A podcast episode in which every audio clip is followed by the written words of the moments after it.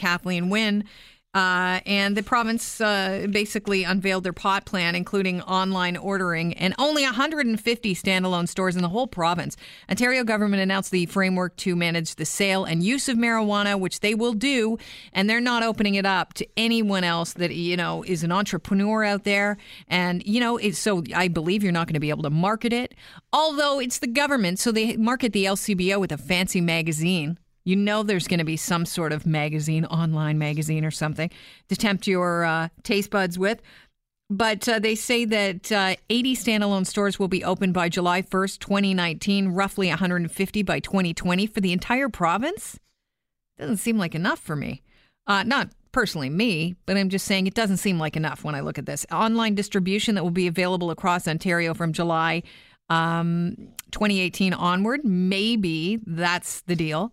They're going to drop it off to your house, and a proposed minimum age of 19 to use, purchase, and possess possess uh, recreational cannabis in Ontario. They say the uh, main goal of uh, the plan will be stopping the sale of illegal, unregulated, and unsafe cannabis. Here is Charles Sousa, who is, of course, the finance minister of the province. Here's what he says about the uh, the framework. These dedicated stores would only sell cannabis. They would not sell alcohol.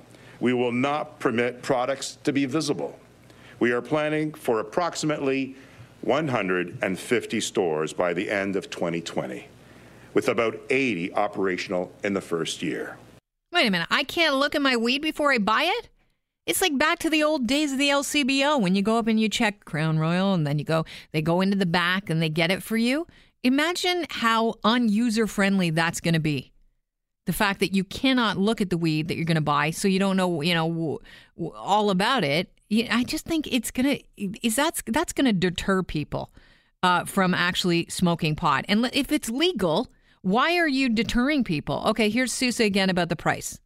In setting that structure, I can tell you that we will be guided by two important considerations. First, we want to set the price to discourage the reliance on the illegal market.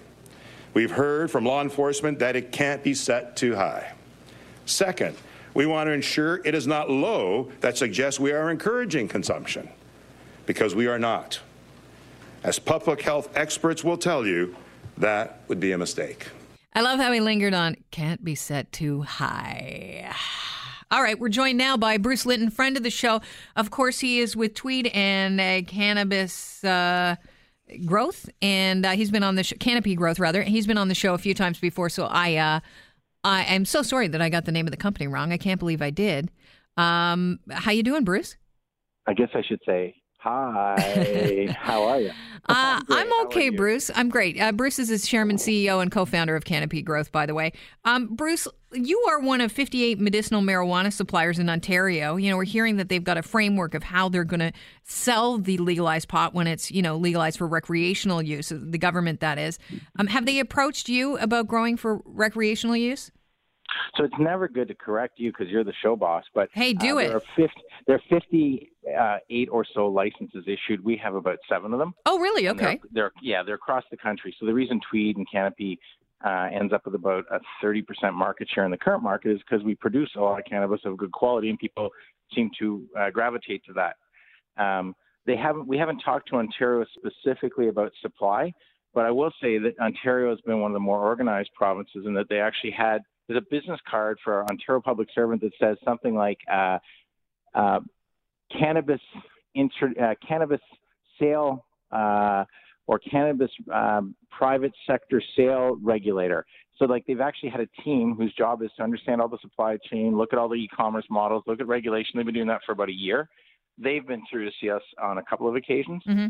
but the actual uh, will you sell us cannabis at these prices hasn't been negotiated. There are other provinces in Canada that are further along in that, and because they saw that they want to make sure they have access to enough quantity, not just enough for the first day. Yeah, that's the problem because they want to make sure that they uh, kill the black market. But if your quantity's not there, you're not going to be able to kill the black market. Yeah. Well, it's not. You're not turning on a light switch, right? I think right. it's like public policy and a program. So what will happen is, if you decrease the black market by 20% a year, uh, that's a pretty good march.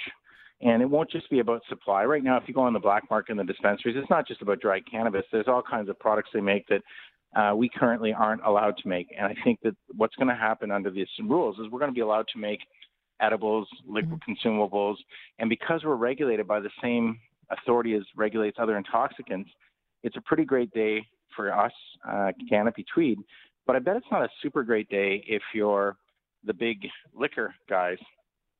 How so? You're probably one. Well, you're saying, shoot, uh, guy cashes his paycheck. He's got 50 bucks he's going to spend. Now he's got a choice. Which government store is he going to? Is he going to still spend all 50 bucks at the LCBO, or is he going to spend 30 bucks at the LCBO and 20 bucks at the uh, Marijuana Control Board? Right. Well, means- I mean, you talk to any of the. Uh, the you know we're going to talk to the mayor a little bit later on in the show and i think the belief is you know for the uh, politicians is that if you don't smoke pot now you're probably not going to smoke pot later and i wonder if that's one of the reasons why there's only you know 80 standalone stores that'll be open july 1st uh, 2019 across the province. I mean that to me seems like a very low number based on the demand for medicinal yeah. marijuana. Do you think that number is adequate to handle what will be the demand no, I think it's a starting point, and they'll roll out and keep getting better. It's that whole 20% of the market each year. But I do think that the online part, like I think a lot of us are pretty comfortable. I would sooner, frankly, deal with Amazon than I would uh, going to a store. And so increasingly, people are quite comfortable uh, with the online option. And I don't think like the number of people who are going to consume this product won't be about smoking it. Smoking it's not socially kind of the the norm now. Right. And so you're going to see products coming uh, from producers like Canopy and Tweed, which over time look directly competitive to the current alternate intoxicants. So why not have these active ingredients suspended in a liquid? Mm-hmm. Why not have them targeting a strength that could be 6, 14, or 40% equivalents? And all of a sudden, then you start to frame this as a really different offering than it is when it's a black market. And that's possible because when big and growing companies use capital to make better products, it changes the dried flower from a finished good into an ingredient. And the ingredient um, can make a lot of different things. And so I think you're going to see Canada lead the world in how to actually transform cannabis into something that's a bit more socially normal and less damaging than alcohol. So you're discussing the uh, legality of those uh, edible products right now with the government? We're, we push all the time edibles, yeah. consumables, drinkables, vaporizables, like, you know, you see a lot of people with vaping. They might be stopping smoking or they may be enjoying THC. That is a product I can't currently make, but would be pretty effective in terms of combating the black market. We're talking with Bruce Linton, who is, of course, the chairman, CEO, and co founder at Canopy Growth. Uh, they hold seven of the 58 medicinal marijuana uh, licenses. Uh, so I have learned, and I want to ask you about this. I know you also have the exclusive deals with people like Snoop Dogg to distribute their yep. cannabis products. How does what the government uh, mentioned today? How does that affect those? So people are going to expect to get information. They're going to have branded products. They won't have packaging that's super colorful, but they will have names of the products. They'll have uh, things like uh, what's in it, THC, CBD and uh, they'll have the vendors and the contacts. So uh, Leafs by Snoop is it's like a commercial brand, and I don't see that as any particularly different than a variety of the other names. It's just a better one.